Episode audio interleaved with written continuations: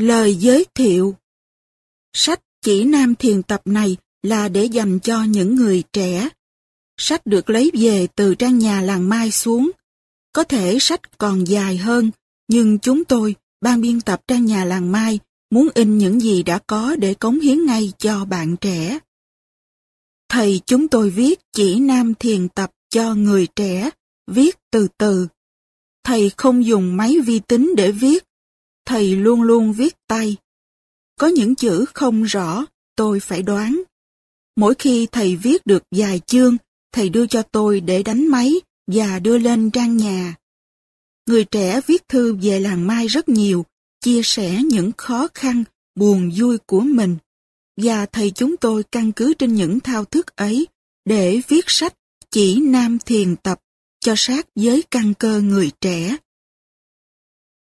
Có một lần ngồi trên võng cạnh bờ suối nội viện Phương Khê, thầy hỏi tôi, các con muốn thầy viết tiếp gì cho chỉ nam thiền tập?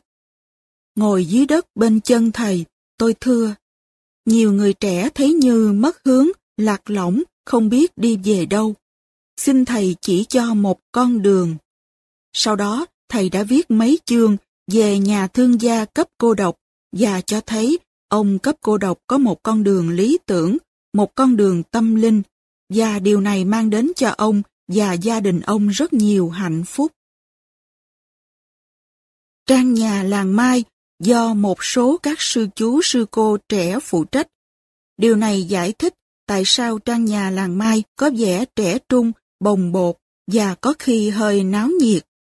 Chúng tôi có tất cả sáu người, sư cô Uyên Nghiêm, sư cô Bội Nghiêm, tôi, Kỳ Nghiêm và các sư chú Pháp Cầu, Pháp Tuyên, Pháp Hoạt. Các thầy và các sư cô lớn ở làng Mai cho phép chúng tôi tự ý điều hành trang nhà. Các vị chỉ đứng sau làm cố vấn mà thôi. Có điều gì khó phải giải quyết, chúng tôi cầu cứu tới liệt dị. Được niềm tin cậy của các anh chị lớn, chúng tôi rất có hạnh phúc trong khi làm trang nhà làng Mai. Có khi chúng tôi dại dột làm những lỗi lầm khá lớn, nhưng các thầy và các sư cô không bao giờ la rầy quở mắng, mà chỉ nhẹ nhàng chỉ bảo thôi. Trang nhà có một bạn trẻ. Thầy chúng tôi luôn luôn muốn giữ liên lạc ưu ái với các bạn trẻ. Thầy muốn bạn trẻ viết thư về, chia sẻ và hứa sẽ chuyện trò với bạn trẻ, như thầy đã từng làm trong hơn nửa thế kỷ qua. Thầy viết, mỗi khi đi thiền hành về, tôi thường có ý viết để nói chuyện với những người bạn trẻ. Ngày xưa, tôi đã từng là người trẻ tuổi. Tôi đã có những thao thức, những khổ đau, những tìm kiếm. Tôi biết hôm nay, anh, chị cũng thế, cũng đang có những thao thức, những khổ đau, những tìm kiếm. Có rất nhiều đề tài để mình nói chuyện với nhau. Nhưng tôi muốn anh đề nghị đề tài. Đề tài lấy từ những thao thức, khổ đau và tìm kiếm của chính mình. Bạn đang có khó khăn với bố mẹ trong việc truyền thông ư. Bạn đang bị người yêu giận hờn. Bạn có những giây phút mệt mỏi, chán chường. Bạn chưa được một ai thực sự ngồi lắng nghe bạn. Bạn đi học, nhưng học không vô. Bạn đang đi tìm một phương pháp giúp cho tâm hồn an ổn lại. Các bạn viết điện thư về đi, các thầy và các sư cô phụ trách trang nhà làng Mai sẽ góp lại và chuyện trò cùng tôi. Tôi sẽ tùy theo ý kiến các bạn mà mở ra những cuộc đàm luận đối thoại. Từ năm sáu chục năm nay, tôi chưa từng đánh mất liên lạc với tuổi trẻ. Tôi đã viết nhiều cho tuổi trẻ đọc. Nếu tôi đi dạy xa, các thầy các sư cô làng Mai sẽ thay tôi nói chuyện với các bạn. Các bạn trẻ viết thư về rất nhiều và chúng tôi cũng mời nhiều thầy, nhiều sư cô lớn giúp chúng tôi trả lời những thắc mắc ấy của bạn trẻ. Thầy tuy ít trả lời trực tiếp, nhưng thầy đã đọc tất cả những lá thư ấy và căn cứ trên đó đã viết chỉ nam thiền tập.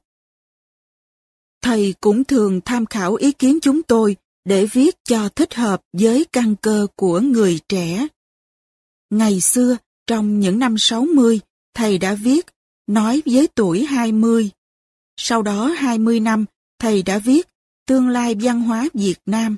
Nói chuyện với thằng cu và con hiển, cũng là để nói với người trẻ. Sau đó, thầy lại viết Nói với người xuất gia trẻ.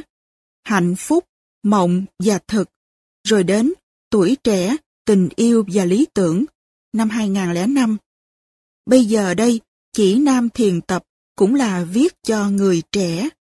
Thầy thường nói, trong cuộc đời của tôi chưa bao giờ đánh mất liên lạc với người trẻ. Và thầy viết để chia sẻ kinh nghiệm và sự thực tập của thầy với người trẻ. Thầy viết cho tuổi trẻ rất đơn giản, rất thực tế. Chỉ Nam Thiền Tập không phải là một cuốn sách giải trí. Nó là kim chỉ nam cho người trẻ, giúp người trẻ sống vui tươi, hạnh phúc, biết cách tháo gỡ phiền muộn, thoát ra ngoài những tình trạng hệ lụy, tái lập được truyền thông và thương yêu. Tôi nghĩ các bạn trẻ không nên đọc ngấu nghiến cuốn sách này, mà chỉ nên đọc mỗi lần một chương, suy nghĩ cho chín chắn và tìm cách áp dụng vào đời sống. Trong vòng một vài tháng, bạn đã có thể thay đổi được cả cuộc đời bạn. Chân kỳ nghiêm, trong ban biên tập Trang nhà làng Mai